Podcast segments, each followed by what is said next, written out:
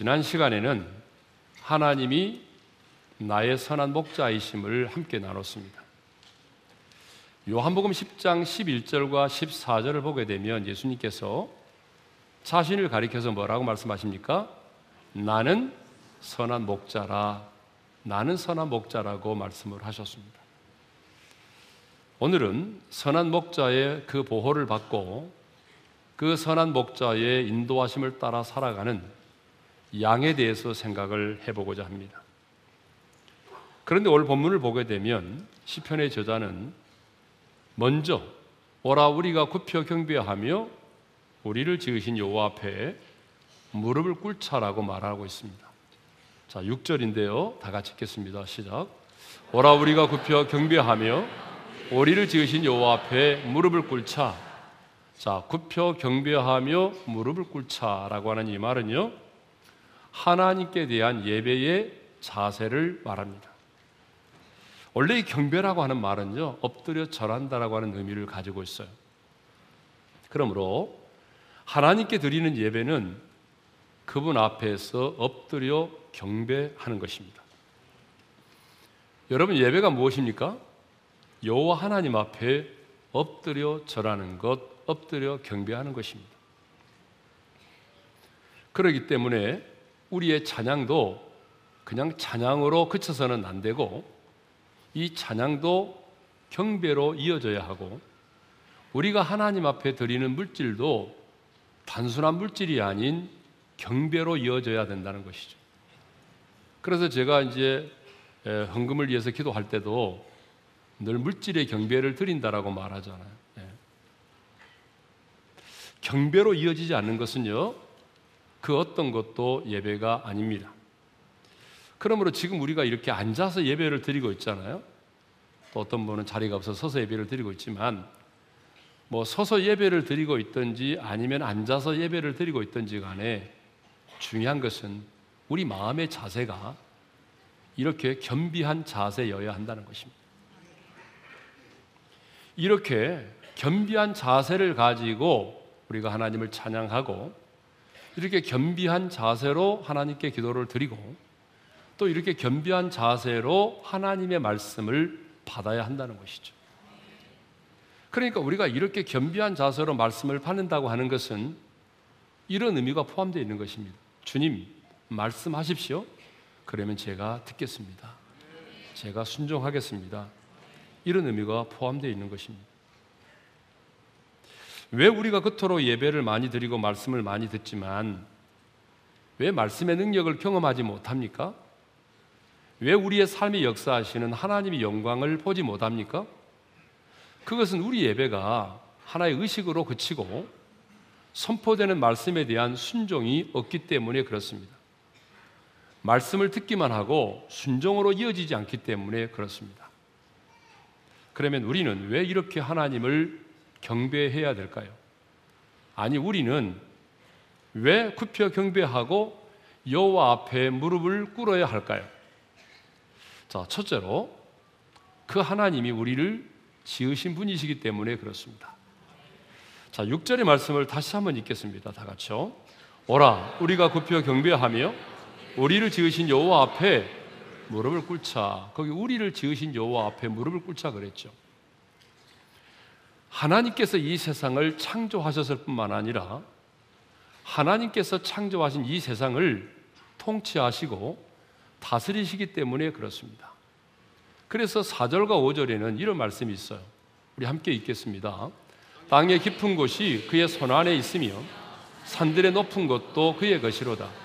바다도 그의 것이라 그가 만드셨고 육지도 그의 손이 지으셨도다. 땅의 깊은 곳도 그리고 산들의 높은 곳도 바다와 육지도 그가 지으셨다고 말하죠. 그가 지으셨기 때문에 시편 기자는 뭐라고 말하죠? 그의 것이다라고 두 번이나 반복하고 있습니다. 당연하죠. 하나님이 창조하셨고 하나님이 지으셨기 때문에 온 소유주가 누구예요? 하나님 그분이죠. 그래서 그의 것이라고 말합니다. 아, 고대인들은요, 땅속 깊은 지하 세계에는 별도로 다스리는 신이 있다고 믿어왔어요. 그리고 높은 산들에도 그리고 바다에도 각기 다른 신들이 존재한다고 믿어왔어요. 여러분 우리나라 사람들도 그러지 않았어요? 뭐 깊은 산에 가면은 산신령이 있다고 믿었고 바다에는 용왕이 있다고 믿었잖아요. 그런 것처럼. 그런데 이 시편의 저자는 산들의 높은 곳도 그리고 바다도 육지도 그가 지으셨다라고 말하죠. 그리고 땅의 깊은 곳이 하나님의 손 안에 있다라고 말하죠.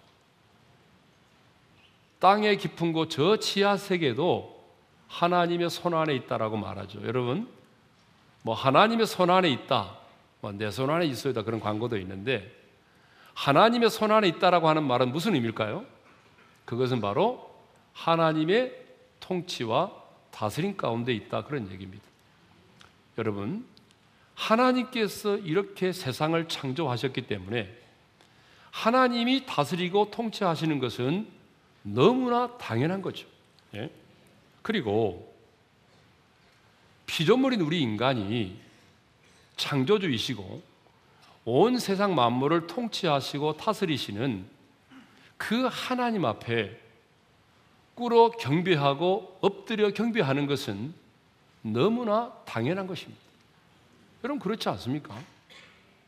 피조물인 우리 인간이 지으시고 창조자이시고 절대자이시고 지존자이신 그분 앞에 꿇어 경배하고 엎드려 절하는 것은 너무 당연한 것입니다. 이상한 게 아니에요, 여러분. 아주 오래 전입니다. 제가 이국 집회에 나갔을 때 보니까 한 백발의 노신사가 자신의 몸을 엎드린 채로 하나님을 찬양하는 모습을 보았어요. 이 백발의 노신사입니다. 아주 옷도 깔끔하게 차려입은 백발의 노신사가요. 찬양이 딱 시작이 되니까 이 예배 통로로 나오더니 그냥 엎드린 채로 손을 들어서 하나님을 찬양하더라고. 언제까지? 찬양이 끝날 때까지. 저는 지금도 그 백발의 노신사를 기억하고 있습니다. 여러분 그 백발의 노신사는 앉아서 예배를 드릴 수가 없었나 봐요. 그래서 땅에 엎드려서 두 손을 들고 전심으로 하나님을 찬양했습니다. 피조물인 우리 인간이 창조주이시고 절대자이시고 지존자이신 우리 하나님 앞에 꿇어 엎드려 경배하는 것 이것이 바로 예배라고 하는 것입니다. 자, 왜 우리가 굽혀 경배하며 요 앞에 무릎을 꿇어야 되느냐? 두 번째 이유입니다. 그 두 번째 이유는 우리가 그의 기르시는 양이기 때문에 그렇습니다. 자, 7절 상반절의 말씀을 읽겠습니다. 다 같이요. 그는 우리의 하나님이시요 우리는 그의 기르시는 백성이며 그의 손이 돌보시는 양이기 때문이라 그렇게 말하죠. 자, 거기 보게 되면 그는 우리 하나님이시오로 시작하죠.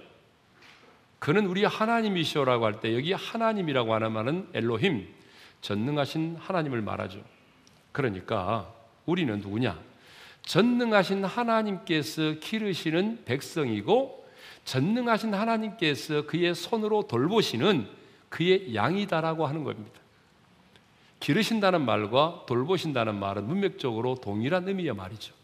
그러니까 우리는 전능하신 하나님께서 그의 손으로 돌보시고 기르시는 그 하나님의 양이다라고 하는 것입니다. 성경은요, 하나님과 우리와의 관계를 목자와 양의 관계로 이야기하고 있어요. 10편 100편 3절에도 그렇게 말하고 있죠. 읽겠습니다. 다 같이요.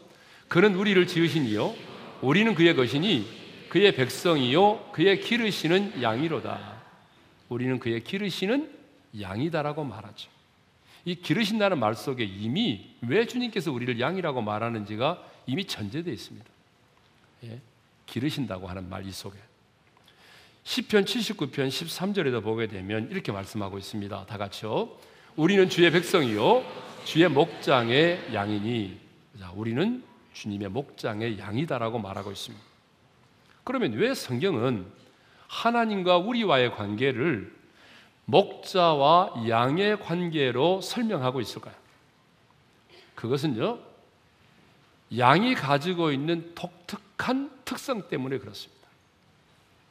양은 목자의 기르심과 돌보심이 없으면 살아갈 수 없는 동물입니다. 양은 다른 동물과는 달리 목자의 손길을 필요로 해요. 그래서 목자는 우리가 사진에서 많이 봤습니다만은 양이 힘들고 어려우면 그 양을 자기 품에 안습니다. 그리고 곁길로 나아가거나 구덩이에 빠지게 되면 지팡이로 끌어올리거나 잡아당겨서 구원하죠. 그의 털을 깎아주기도 하고 그의 머리에 기름을 발라주기도 합니다. 다른 짐승, 다른 동물들과는 달리 양은요, 목자가 없이는 살아갈 수가 없습니다. 생존 자체가 불가능합니다. 그래서 반드시 양에게는 목자의 기르심, 돌보심이 필요한 거예요. 그러면 이제 좀 더 구체적으로 왜 양은 목자가 없이는 살 수 없는지를 생각해 보도록 하겠습니다. 첫째로, 양은요, 굉장히 우둔합니다. 어쩌면 동물 중에서 가장 미련한 짐승에 속한 것 같습니다. 양은 방향 감각이 없어요. 그래서 우리를 딱 떠나면 스스로 자신의 우리를 찾아오지 못합니다. 한 번 길을 잃으면 그 우리를 찾아오지 못해요. 여러분, 웬만한 짐승들은요, 웬만한 짐승들은 자기 우리를 찾아오잖아요. 저 어릴 때 보니까요, 어때요? 닭도 밤만 되면 자기 우리를 찾아오죠. 그러지 않아요? 예. 그런데 양은 그러지 못해요. 전라남도 진도에 가면요. 돌아온 백구상이라고 하는 동상이 세워져 있습니다. 이 진돗개 백구는요. 대전으로 팔려갔는데 팔려간 지 7개월 만에 무려 300km나 되는 800리를 걸어서 옛 주인의 집으로 돌아왔다는 것입니다. 뭐 여러 가지 얘기들이 있습니다만 분명한 것은 이 진돗개가 다시 자기의 집으로 돌아왔다는 거예요. 여러분, 봄이 되면 강남 갔던 제비도 돌아오지 않습니까? 그런데 양은요, 한 번 우리를 떠나면 자기 스스로 그 우리를 찾아오지 못합니다. 이것은 무엇을 말해줍니까? 이것은 하나님께 범죄함으로 예덴 동산에서 추방당한 우리 인간은 자기 스스로의 노력으로는 양의 우리인 그 예덴 동산 안으로 스스로 찾아 나올 수 없는 존재다라고 하는 것입니다. 그렇습니다. 타락한 우리 인간들은요, 양과 같이 자기의 스스로 에덴 동산을 찾아올 수가 없습니다. 그러면 어떻게 하면 양의 우리였던 에덴 동산을 향하여 우리가 다시 나아갈 수 있을까요? 그것은요, 선한 목자이신 주님을 통해서만이 양의 우리인 천국에 들어갈 수가 있습니다. 양의 문이신 예수님을 통해서만이 들어갈 수가 있어요. 그래서 예수님은 요한복음 10장 9절에서 이렇게 말씀하셨습니다. 다 같이 읽습니다. 내가 문이니 누구든지 나로 말미암아 들어가면 구원을 받고 또는 들어가며 나오며 꼴을 얻으리라. 그렇습니다. 길이요 진리요 생명이신 주님을 믿음으로만 우리가 천국에 다시 들어갈 수 있다는 얘기죠. 그런데 우리가 사는 이 세상에는요, 길을 잃고 방황하고 있는 양들이 너무나 많아요. 목자 없이 살 수 있다고 생각을 해서 각기 제 길로 가고 있는 양들이 많다 그 말이에요. 여러분 죄가 무엇입니까? 아니 죄의 본질이 무엇입니까? 죄의 본질은요. 여러분 이사야 53년 6절에서 정확하게 이야기하고 있어요. 읽겠습니다. 다 같이요. 우리는 다 양 같아서 그릇 행하여 각기 제 길로 갔거늘 여호와께서는 우리 모두의 제약을 그에게 담당시키셨도다. 여러분 양은 목자 없이는 살 수 없는 짐승이라고 그랬잖아요. 근데 이놈의 양이 나 목자 필요 없어요. 나 목자 없이도 살 수 있어요. 나 목자 없이도 얼마든지 스스로 먹이도 구할 수 있고 나 목자 없이도 살 수 있다니까요. 그러면서 양이 목자의 인도를 받지 않고 각기 제 길로 갔다는 거예요. 이게 죄의 본질입니다. 여러분, 죄의 본질이 뭡니까? 하나님 없이도 살 수 있다는 거예요. 오늘 우리들 주변에 보세요. 왜 사람들이 예수를 안 믿어요? 내가 하나님 없이도 살 수 있다고 믿기 때문이에요. 내가 건강하고, 나 가진 것도 있고, 알 만큼 알고, 뭐 생활도 안정되고, 그러니까 뭐예요? 주님이 없이도 살 수 있다고 믿기 때문이죠. 이게 바로 뭐예요? 이게 바로 제 본질입니다. 하나님 없이는 살 수 없는 게 우리 인간인데, 그런데 어느 날부터인가 하나님 없이도 살 수 있다는 거예요. 그래서 각기 제 길로 간 거예요. 자기의 사상을 따라가고, 예, 자기가 자신의 인생의 주인이 되어 살아가는 거죠. 이게 뭡니까? 이게 죄의 본질이라는 거죠. 둘째로, 양은 스스로 먹이를 구하지 못합니다. 목자가 푸른 초장으로 인도해 주지 않으면 양은요, 굶어 죽어요. 양의 특징 중에 하나가 뭐냐면, 있는 곳에 풀이 다 떨어지면 다른 곳으로 스스로 이동을 해야 되는데, 여러분, 풀이 다 떨어져도요, 다른 곳으로 이동할 줄 몰라요. 그래서 목자가 그들을 또 다른 푸른 초장으로 인도해 주어야만 하는 겁니다. 이스라엘 백성들이 40년 광야 생활을 했잖아요. 하나님이 그들을 애굽에서 이끌어내신 다음에 곧바로 가나안 땅으로 인도하지 않고 광야로 보내서 40년 동안 광야 생활을 하게 했습니다. 근데 여러분 잘 생각해 보세요. 이스라엘 백성들의 광야 40년 생활은 하나님께서 그들의 선한 목자가 되어 주셨던 기간입니다. 하나님은 선한 목자가 되셔서 그들을 구름 기둥 불 기둥으로 그들을 보호하시면서 앞서 인도하셨어요. 그리고 매일 하늘에서 만나를 내려 주셔서 그들의 먹는 것을 해결해 주셨고 고기가 먹고 싶다고 할 때는 동풍으로 매출하기를 보내 주셨고 목마르다 할 때는 반석에서 물이 나와서 그들의 목마름을 해결해 주셨습니다. 그러니까 여러분 이스라엘 백성들의 광야 40년의 인생은 철저하게 하나님께서 그들의 선한 목자가 되셔서 그들을 인도해 주신 거죠. 여러분 마찬가지입니다. 저와 여러분이 구원받은 저와 여러분이 지금 광야의 인생길을 걷고 있습니다. 광야의 인생길을 걷고 있는 우리들은요, 하루도 선한 목자가 도와주지 않으면 살아갈 수 없습니다. 그 선한 목자 대신 주님께서 앞서 행하시고 우리를 지켜주시고 때를 따라 일용할 양식을 주시고 때를 따라 돕는 은혜를 허락해 주셔야만이 우리가 이 광야의 인생길을 살아갈 수 있는 것입니다. 그 목자 대신 주님이 철을 따라 꼴을 먹여주지 않으면 우리는 살아갈 수 없습니다. 셋째로, 양은 연약합니다. 뭐, 다른 동물이나 짐승은요, 방어나 공격을 할 수 있는 방어용 무기, 공격용 무기를 가지고 있어요. 네.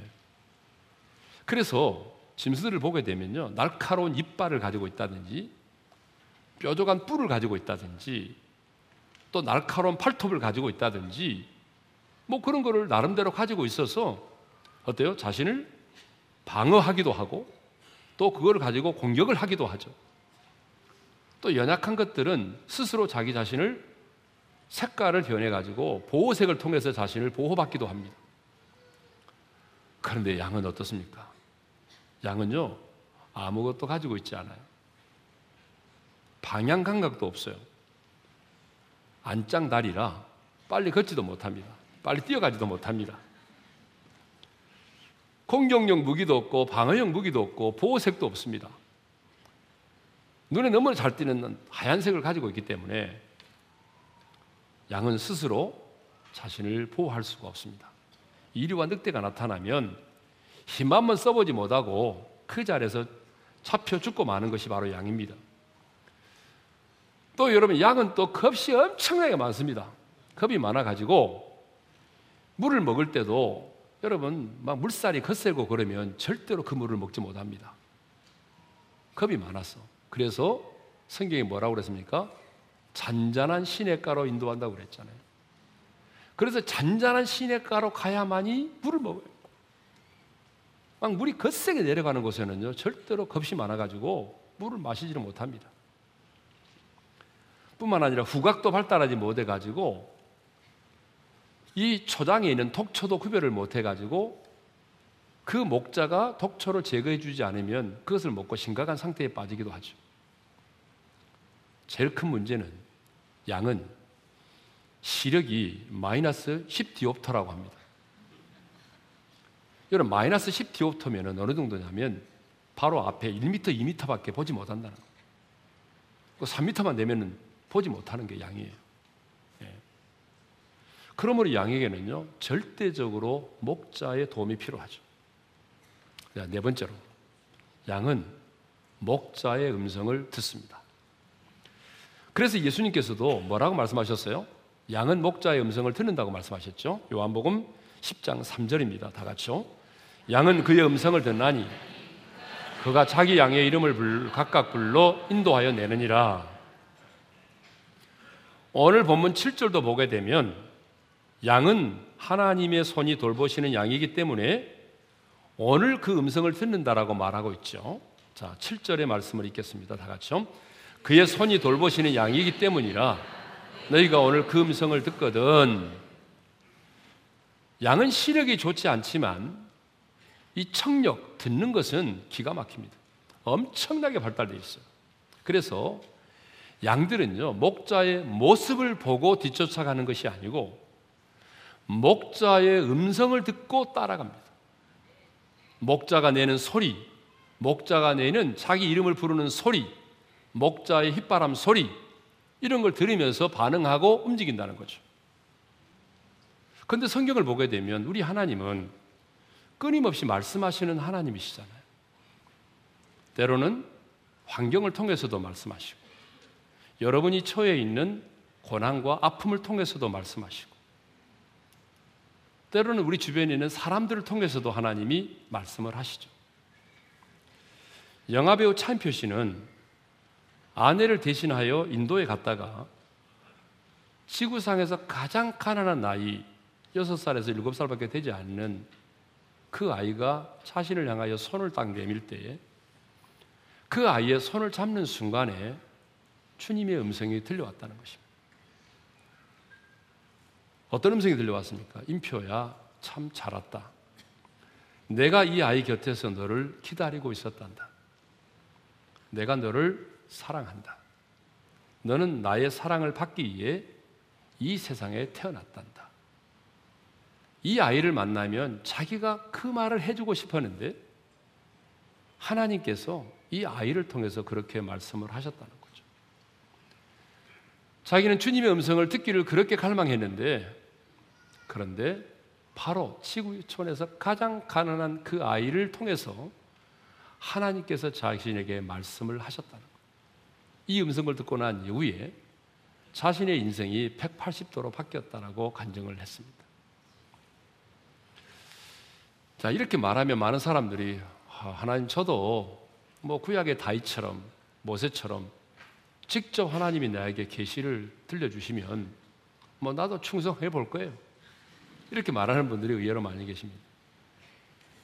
근데 여러분, 우리가 확실히 좀 알아야 될 게 있습니다. 그게 뭐냐 그러면 우리가 어떤 하나님의 음성을 들었다고 해서 우리가 들은 하나님의 음성이 기록된 계시가 될 수가 없어요. 성경과 동일한 권위를 가질 수 없습니다. 근데 이제 우리들 주변에 그런 분들이 많이 계시거든요. 자기가 들은 음성을 거의 성경과 동일한 그런 하나님의 계시처럼 생각하는 분들이 계세요. 신사도 운동을 하는 분들이 주로 그런 분들이 많이 계시죠. 그래서 자신이 직접 하나님의 음성을 들었다고 말하면서 자신들이 성경에 나오는 사도적 권위를 가지고 있다라고 말하죠. 근데 여러분 이런 것들은 우리가 동의할 수가 결코 없습니다. 성경 66권이 주어짐으로 계시는 완성이 되었습니다.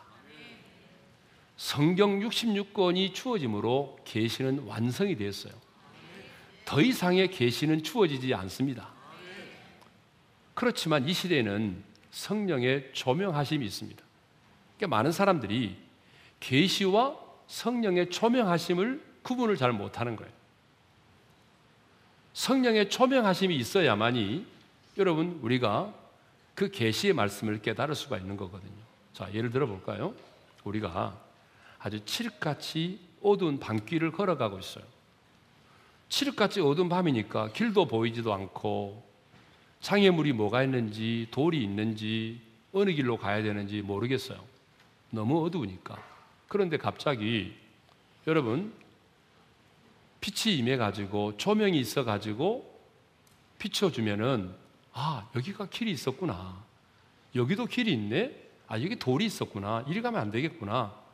여러분, 이렇게 그 조명하심을 통해서 우리가 길도 깨닫게 되는 것이고 장애물도 깨닫게 되는 것이고 그러는 것처럼 성령의 감동으로 기록되어진 하나님의 말씀이기에 성령께서 조명을 해 주셔야만이 우리가 그 말씀을 온전히 깨달을 수 있다는 거예요. 그것을 보여주는 대표적인 구절이 하나 있습니다. 사도행전 16장 14절입니다. 다 같이 읽겠습니다. 시작. 두아디라시에 있는 자세곡감 장사로서 하나님을 섬기는 루디아라 하는 한 여자가 말을 듣고 있을 때에 주께서 그 마음을 열어 바울의 말을 따르게 하십니다. 여러분 바울이요 이제 필리포성에 들어가서 복음을 전할 때입니다.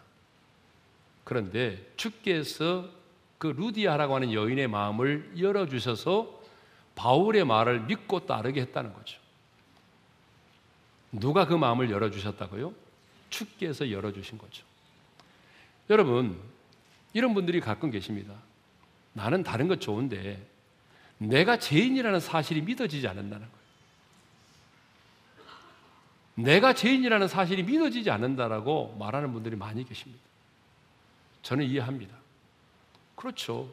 내가 지은 죄에 대해서 죄인이라고 하면 인정하겠지만 왜 아담이 죄를 지었는데 내가 죄인이 되어야 되느냐? 이것은 누구도 신하기가 쉽지 않습니다. 그런데 성령님이 역사하시니까 어느 날, 어느 한순간에 그 사실이 믿어지는 거예요. 성령님이 역사하시니까 십자가의 그 사건이 나의 사건으로 믿어지고 받아들여지는 거죠. 그래서 여러분, 오늘 또 우리 하나님은 끊임없이 말씀하십니다. 아까도 말씀드린 것처럼 환경을 통해서도 말씀하시고 또 사람을 통해서도 말씀하시고 그런데 가장 많은 경우에는 기록된 말씀을 가지고 우리에게 그 조명하심을 통해서 말씀을 하시는 거예요. 또 강단에서 선포되는 그 말씀을 통해서 하나님이 말씀을 하시는 것입니다. 그러므로 양인 우리는 목자의 음성을 들어야 합니다. 근데 언제 들어야 됩니까? 오늘 보면 7절에 보게 되면 너희가 오늘 그 음성을 듣거든 그랬습니다. 양은 내일이 아니라 오늘 목자의 음성을 들어야 합니다. 여러분, 이 세상을 살아가면서 하나님의 양으로서 목자 되신 주님의 음성을 매일매일 들으면서 살아갈 수 있기를 바랍니다. 그러면 양은 목자의 음성을 듣는다고 했는데 이 목자의 음성을 들으려면 어떻게 해야 될까요? 오늘 이 본문 안에서만 제가 여러분들에게 두 가지를 말씀드리겠습니다. 첫째로 하나님의 음성을 들으려면 목자의 음성을 들으려면 첫째로 내 마음을 완악하게 하지 말아야 됩니다. 자, 오늘 본문 우리 7절에 너희가 오늘 그의 음성을 듣거든이라는 말이 나오죠. 그리고 곧바로 이어서 8절에 이 말씀이 나옵니다. 우리 8절을 읽겠습니다. 다 같이요. 너희는 무리바에서와 같이 또 광야의 마사에서 지냈던 날과 같이 너희 마음을 완악하게 하지 말지어다. 무리바에서와 같이 광야의 마사에서 지냈던 날과 같이 무리바와 광야의 마사에서 일어난 사건을 얘기하고 있습니다. 이 두 사건은 모두 물이 없자 이스라엘 백성들이 하나님 앞에서 불평하고 원망하고 하나님을 시험하며 하나님과 다투었던 곳입니다. 무슨 말인가 하면은 하나님의 은혜에 감사하지 못하고 지금 닥친 내 인생의 고난 앞에서 내가 불평하고 원망하기 시작하면 우리 마음이 완악해진다, 강팍해진다는 거예요. 여러분 다 경험하셨잖아요. 언제 우리 마음이 강팍해지던가요? 감사가 사라지고 불평과 원망이 생겨나면 나도 모르게 내 마음이 완악해집니다. 내 마음이 강팍해져. 마음은 받치잖아요. 예? 이스라엘 백성들 한번 생각해 봐요. 이스라엘 백성들이 예굽에서 구원을 받았잖아요. 이보다 더 큰 축복이 어디 있어요? 홍해를 육지같이 건넜잖아요. 이런 놀라운 은혜를 받고 지금도 구름 기둥과 불 기둥의 인도를 받고 살아가면서도 당장에 목이 마르니까 그들은 언제 그랬느냐는 듯이 불평하며 원망을 쏟아놓기 시작했잖아요. 우리도 마찬가지예요. 우리가 인생을 살다 보게 되면 왜 고난이 없겠습니까? 고난이 있지만 그래도 우리가 구원받은 은혜를 생각해 보고 여기까지 살아온 내 인생을 생각해 보면 하나님의 은혜에 감사할 수밖에 없는데 하나님의 은혜는 잊어버리고 우리가 불평과 원망을 쏟아놓을 때가 얼마나 많아. 그러니까 불평과 원망이 많아지면 많아질수록 내 마음의 밭은 완악해지고 강팍해지는 것입니다. 또 언제 우리 마음이 완악해집니까? 말씀을 듣기만 하고 내가 순종하지 않으면 마음이 완악해지고 강팍해집니다. 그래서요, 예수를 오래 믿은 사람들이 마음이 많이 완악해져 있습니다. 그러니까 몇 년 믿었냐가 중요한 게 아니에요.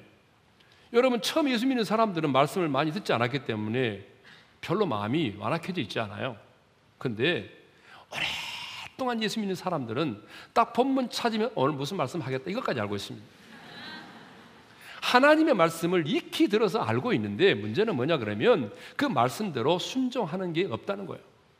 말씀대로 순종하지 못하니까 시간이 갈수록 우리 마음이 더 완악해지는 거예요. 근데 문제는 뭐냐? 내가 마음이 완악해지면 하나님의 음성이 들려오지 않는다는 것입니다. 이건 사실입니다.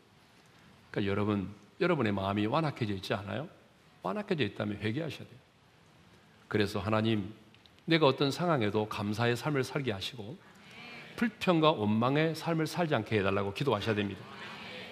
두 번째로 우리가 어떻게 하면 하나님의 음성을 들을 수 있느냐? 두 번째는 엎드려 경배해야 됩니다. 자, 6절의 말씀을 다시 한번 읽겠습니다. 시작. 오라 우리가 굽혀 경배하며 우리를 지으신 여호와 앞에 무릎을 꿇자. 여러분 언제 주님의 음성이 들려옵니까? 내가 엎드려 경배할 때입니다. 주님의 보좌 앞에 내가 무릎을 꿇을 때입니다. 여러분, 내가 무릎을 꿇을 때에 주님의 음성이 들려옵니다. 물론 어떤 긴박한 상황에서 뭐 내가 목숨을 끊으려고 했다든지 이런 가운데서도 주님의 음성을 들을 수가 있습니다. 그러나 많은 경우에 주님의 음성은 내가 주님의 보좌 앞에 꿇어 엎드려 경배할 때 그분 앞에 꿇어 엎드려져 기도하며 그분의 얼굴을 구할 때에 주님의 세미한 음성이 들려오기 시작하는 것입니다. 그러므로 여러분 양된 우리는 날마다 굽혀 경배하며 여호와 앞에 무릎을 꿇어야 됩니다. 왜냐하면 그렇게 무릎을 꿇어서 경배하고 주의 얼굴을 구할 때에 여러분 세미한 목자의 음성이 우리 가운데 들려오기 때문입니다. 말씀을 정리하겠습니다. 성도 여러분, 우리는 다 양과 같은 존재입니다.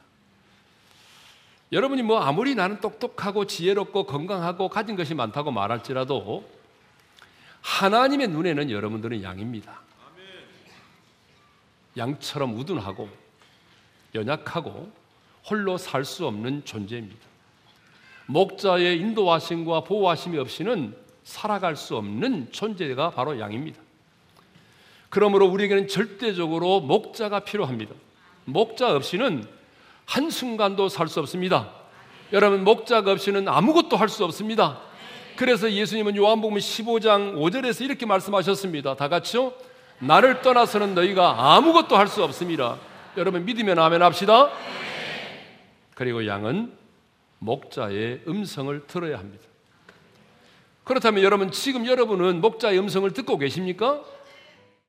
내가 예수를 몇 년 믿었느냐, 교회 안에서 무슨 직분을 가지고 있느냐가 중요한 게 아니고 오늘 선한 목자 대신 주님의 음성이 들려오지 않는다면 여러분의 마음은 완악해진 것입니다. 완악해진 여러분의 마음을 회개하십시오. 그리고 감사의 삶을 회복하십시오. 그 보좌 앞에 나가 꿇어 엎드려서 그분을 경배하고 그 보좌 앞에서 엎드려 기도하십시오. 선한 목자 대신 주님의 세미한 음성이 들려올 것입니다. 양은 목자 없이는 살 수 없습니다. 주신 말씀을 기억하면서 우리 주는 나를 기르시는 목자요 아까 불렀던 찬양인데 1절과 3절을 부르도록 하겠습니다. 나를 기르시는 목자요. 나는 주님의 귀한 어린 양. 푸른 졸반 맑은 시